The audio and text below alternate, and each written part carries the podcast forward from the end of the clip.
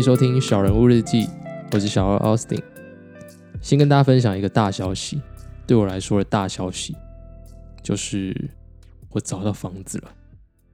刚刚本来用一个很兴奋的声音，但是想想应该蛮尴尬，直接放弃。好，反正就是我找到租屋处了，然后在信义区的五星街那边，离台北医学大学大概五分钟左右的距离，是一间家庭式的公寓。然后之后会跟两个大概四十岁左右的姐姐一起住，那我是其中一间的雅房，其实真的是蛮爽的，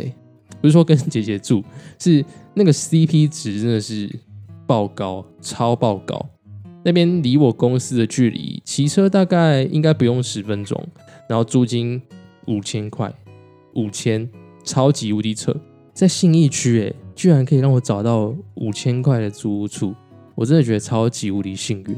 然后也很感谢这阵子一堆朋友的帮忙啊，有些还特地跑来关心我租到了没有啊，或是贴了一些物件给我，因为我这样前前后后找了大概也有两个月的时间。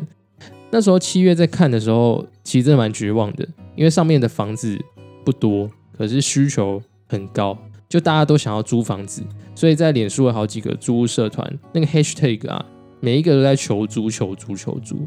然后在五九一上面的物件也比较少，然后价格也都很死，大概都超出我预算的一点点。那符合预算的可能就长得很奇怪啊，就格局小小的，或是歪来歪去的，或者一转身就会摸到厕所门那种，超夸张。然后那时候在找的时候，我真的觉得还蛮惨的，觉得自己很惨，怎么要找个房子这么困难？然后也开始感受到可以在台北市租房子的人是承受多大的压力。就小小一个地方啊，然后格局很怪，又要付很高的租金。但这个现象差不多从七月底结束，八月初左右开始，就慢慢的反转嘞。一开始是我觉得舒服的房子变多了，就那种奇怪格局变少了，然后租金也没有到一开始那么夸张，可能都还是操作预算一点点。可是那没有像之前一开始的时候，只要你觉得是还不错的房子，租金就爆贵、超爆高那种。现在到八月左右，呃，到八月应该算鬼门开那附近，就开始有一些还不错的房子出来，然后租金也都算慢慢可以稍微可以接受。所以我那时候也是跟自己讲说，呃，我去看房子啊，就我那时候开始在约看房，因为毕竟第一次在外面租房子嘛，所以那时候就比较谨慎一点点，只要看到一点点不喜欢，就会先跟房东讲说自己要再参考看看，怕万一真的租下去，反而让自己过得很痛苦，所以算是。有在边筛选，可是同时心里也蛮挣扎，一度要放弃说哇，租房子这么困难，还是我就就乖乖住家里就好了。但又想到这次其实是搬出来住了一个好机会，一来是我本来就很想要有一个比较偏自己的空间，就虽然说现在是跟别人合租嘛，可是我我所谓那个自己的空间，比较像是跟其他人保持一点点距离的那个空间，因为家人之间其实说实在的。嗯，家人之间就是定义上啊，就大家会比较紧密一点点。那不是说紧密不好，可是就是我自己可能现阶段就是喜欢稍微保持一点点的距离，所以算是一个男孩子的坚持啊。我记得那时候脑袋一直出现卢广仲的歌，长大后谁不是离家出走，就一直想到这首歌。第二个点是为了做节目啊，因为节目还是会找来宾嘛。那找来宾总要有个地方可以录，可是如果每一集都要跑去录音室的话，对我来讲可能是硬伤，因为毕竟节目没在赚钱嘛。所以考量之下呢，就觉得如果有个租屋处可以当成录音室的话，应该也还不错。在第三呢，就是离我上班的地点可不可以很近？因为我现在要调到信义区工作嘛，如果从三重到信义区，那个通勤时间真的不是盖的，就是。正常没有塞车的情况下，大概是三四十分钟。呃，上下班时段，台北桥那个真的是夸张，那个大家都没在动。尤其是我上班的时间，我八点半上班嘛，所以我可能大概七点半就要出门。那七点半出门，其实八点半有可能到不了哦，因为路上真的是沿路一直塞，塞到信义区都还在塞。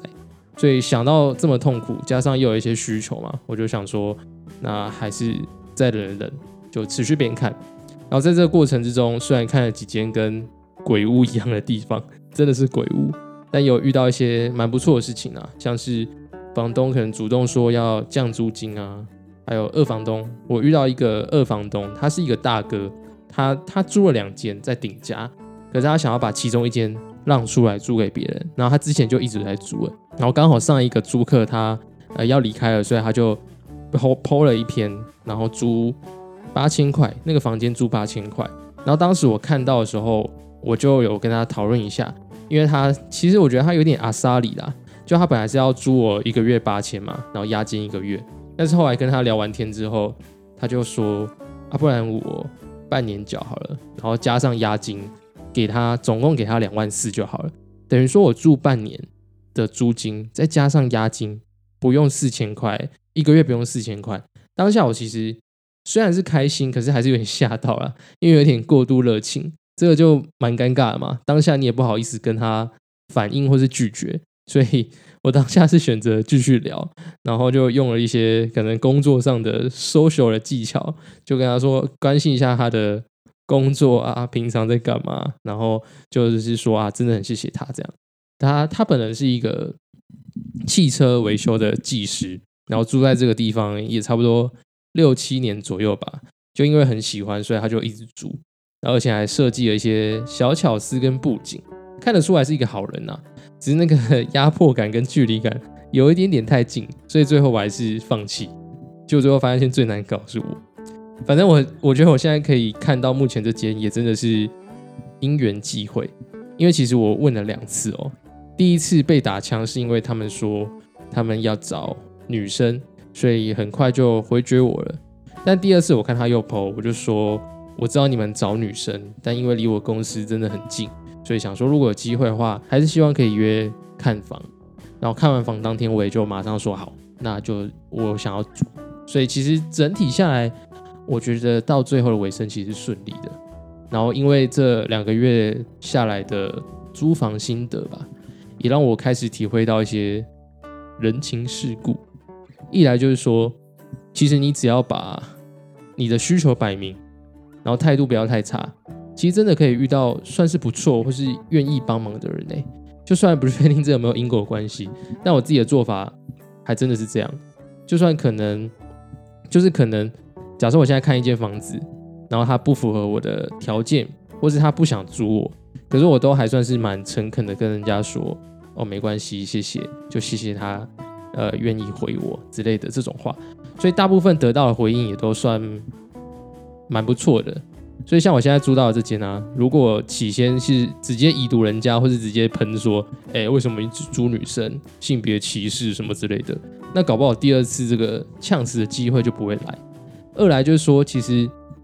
我觉得放宽心也是租房子的，我自己个人解读啊，也是租房子的一个大关键，因为在焦虑的时候产生那个 formal 的情绪嘛，害怕自己可能会错过这个。物件也好啊，房子也好，或是还不错的租屋环境之类的东西，就你如果一直害怕自己是不是后面租不到这么好的，那有可能就没办法理性思考，因为处在一个焦虑的状态嘛。所以本来就不行的东西，你就想说啊，没关系啊，反正忍一下应该还是可以啊，说不定就是稍微我还是可以适应啊，就稍就是你会说服自己，应该是可以适应这样子的状况。可是这样做，其实你很容易被。绑架嘛，不管是你的情绪啊，还是你的需求啊，那到最后有可能会住到自己不喜欢的，住下去可能也不太开心吧。总之就是一个真的很感恩的心，就是谢谢受到这些帮忙，然后也真的很幸运。但接下来就开始要找一些家具啊，或是地贴，然后壁贴之类的东西，蛮期待的。好，那上次的访谈是跟钟汉聊天嘛？其实跟钟汉聊天。算是蛮舒服的，就整体的过程，我觉得蛮轻松的，没有什么太大压力。但当天有可能是因为氛围啦，就聊的氛围的关系，我没有带到太深的地方，这个是我自己觉得比较可惜的。然后也是说，也是希望自己之后可以慢慢进步了。因为我我发现我自己访谈有时候真的是很看当天的节奏感跟感觉，就可能当下聊起来的感觉是什么。所以有很多 我觉得蛮不错的东西，反而都是关麦之后才会聊到的。但这个也是我希望自己之后可以慢慢调整啦，就是还是稍微稳定一下。那跟钟汉聊完之后，我觉得我自己有些想法也慢慢的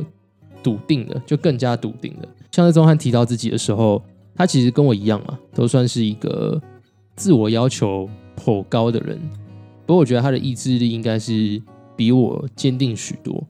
但这件事情其实很容易变成双面刃嘛，因为你有多渴望，你就高几率会用一些更严苛的标准来看待自己。比如说，你本来设定自己要有七十五分的水准。就成绩出来，你确实是七十五分，但你身边的人，你一看发现，哇，大家都六十分，甚至七十分的人也不在少数。这时候你就会想说，自己是不是不够好？我都这么努力了，还跟别人差不多。这种没有办法透过竞争来去鉴别自己能力的结果，其实大多时候都会让人家蛮失望的。可你又不可能放下，因为就算很难受，你还是会跟自己讲说，可，我资质不好啊。我一定还要继续拼才行，所以只要稍微休息一下，那个罪恶感就会大爆发。长期下来，其实我自己感受上是觉得蛮不健康的，因为我自己对这样的事情也是蛮深刻的。以前都觉得自己是一个很有自信的人啊，尤其在学生时期嘛，那时候功课虽然没有顶好，但是也都不算太差。加上我都有自己的护城河，像以前我在社会组，可是我的数学很好啊，只要是段考几乎都满分的那种。再来就是我的人际关系也都不错，老师同学都还蛮喜欢我的，所以我觉得自己像是一个体制里面的受惠者。以前念书的时候，超希望每天都可以上学，就不喜欢放长假，因为在家里很无聊嘛，又会被叫去做一些不喜欢的事情。所以以前的我其实不太会给自己压力啊，但做事情一样认真。可是我那时候把这些认真是定义成一个必经的练习过程。比如说，我数学好的好的背后，其实是因为我下课的时候做了很多的功课，我写过题目的数量可能是别的同学的好几倍，所以考题一发下来，我马上就知道怎么解了。那成绩一好嘛，老师就会喜欢自己，上课也会开心。所以那时候其实比较像是一个正向循环，就我越被鼓励，我就越勤奋。可是我从来没有思考过说，为什么我要努力，或者说我是为了什么东西而努力。那我现在把数学学好是为什么？我从来没有想过，比较像是为了应付当时考试的需求，然后来获得一个立即的快乐，同时也相信说，反正这是大人或是这是学校要我做的，那如果我照着做的话，我的未来应该不可能太差吧。可是这件事情等到我大学只考分发的时候，我才意识到说，哎，其实我只有数学好，哎，这样好像没什么用。一来是因为我其他科目不算顶尖嘛，所以要挑学校的时候，你是社会组，可是你的文科社社会科又没有多厉害，那你就没有优势了。然后英文也没有很好。二来就是我根本不知道我自己要念什么，就连自己都还没摸清楚的状况下，就算给我一百个选择可以填，其实一样是多余的嘛。而就算你现在一样可以获得老师或是同学认可，大家觉得哎你很屌哎，数学怎么可以考满分之类的。但已经没有用啊，因为现在考试的目的已经不是为了被鼓励，然后获得奖赏，而是要拿来报考学校。哎，后来才慢慢发现说，其实这套想法一直影响到我现在。比如说，我可能前阵子我才意识到说，出社会之后，因为你可以比较的事情太多了。比如说，你把 IG、脸书打开，随便都可以看到大家秀一个厉害的东西，或是一个代表成就的事情。那我觉得这个焦虑。如果只有一点点的话，它倒不是不好嘛。因为竞争本来就是竞争跟比较啦，本来就是一个社会化的过程，而且它也确实可能是驱使自己可以慢慢前进的动力嘛。有点像是车子，你用什么燃料来加油，它就会体现你车子的表现上是怎么样。我们大多数人应该都是相信不要乱比较啦，比较不好，不要跟别人比，要跟自己比啊。但是问题是，这其实不是说。不要就不要，因为有时候环境就是会提醒你这件事情，而且出社会之后，可能更多的感受是什么都可以被拿来比较，所以到最后会变得自己像是一个千疮百孔的人，因为只要你有比较，你一定会找到一群比你更厉害的人，更不用说如果你比的领域拉得更广，那就更可怕了，你到处都输，所以用这样子的逻辑去定义自己的好坏。高几率真的会觉得自己是一个废物、没有用人，而且会变得超没自信，因为你走到哪里都觉得自己比不上别人，猎人一等。我自己真的是前阵子我才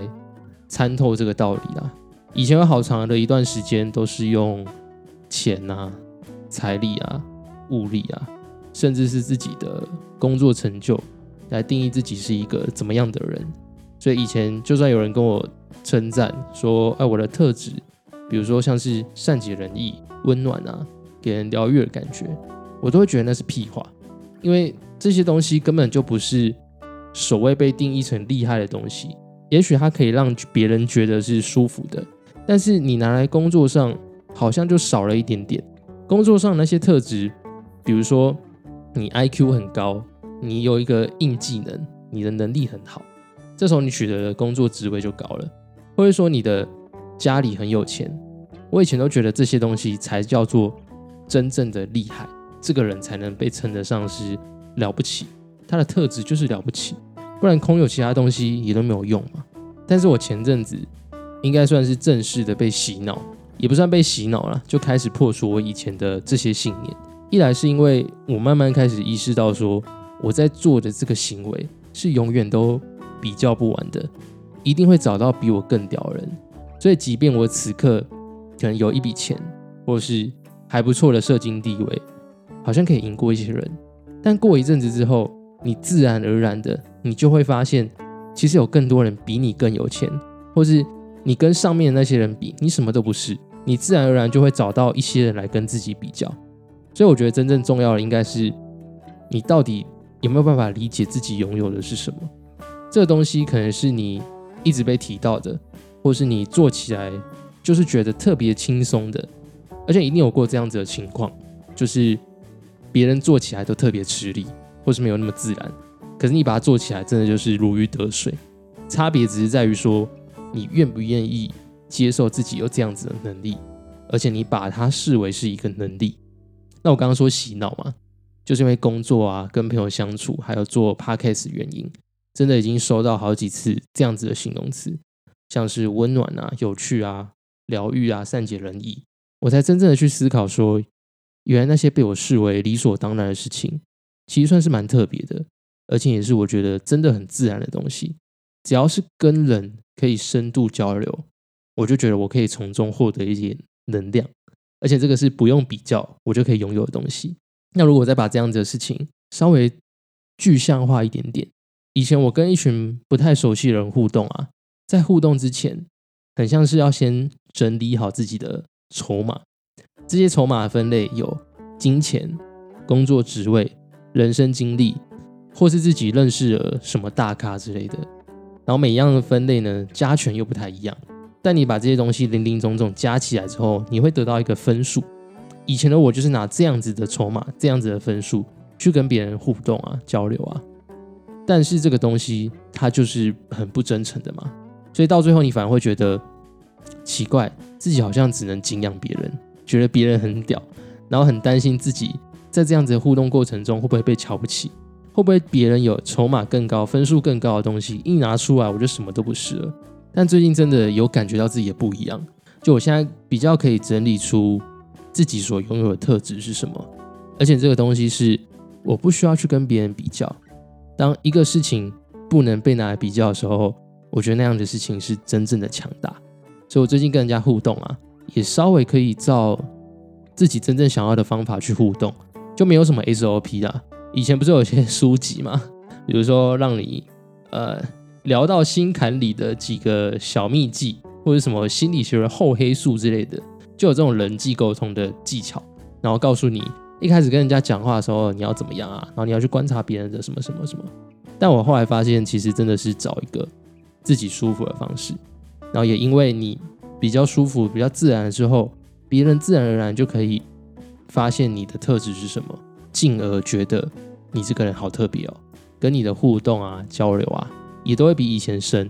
其实后来想一想，这件事情真的有它的道理啊。因为你想，如果大家都把某件事情定义成是好的，比如刚刚提到的钱啊、社会地位啊、名车啊、房子之类的东西，假设大家都把这件事情当好的时候，这样那这样很无趣啊。就大家聊的、大家比较的都是一样的东西，然后大家定义的都用同一套标准。那这样人就没有什么特别之处嘛，所以到最后就真的发现，即便是人际关系，它是会牵扯到另外一个人的，但很多时候你都还是要回到自己。就像刚刚讲车子的例子，你用什么燃料加油，就真的会有什么样子的表现，然后进而去影响你跟别人的互动关系。但这件事情，老实说，真的也不是一劳永逸啦。我现在在那边嘴巴那边说啊，我想到了，我误解参透了。但我觉得这件事情还是要不断的提醒自己，就偶尔要意识一下自己的状态啊，思考自己的行为，然后想想自己到底想要获得的是什么，再去追求一个更加自在的状态。好，以上就是这一集的小人物日记。这集可能稍稍会有点烧脑，而且也比较老口一点，但算是我近期比较深的体会。如果你有其他不同的想法，也都欢迎留言告诉我。如果你想支持这个节目呢，除了点击资讯栏的连接小额赞助，也可以用五星留言的方式让我知道你的支持。另外，如果你想知道更多自我成长以及这些小人物的详细故事，或者想与这个节目有更多互动，也都欢迎追踪我的 IG Small Ones Life 或搜寻小人物日记。期待在这个变动快速的时代里，跟你一起重新拿回人生的主导权。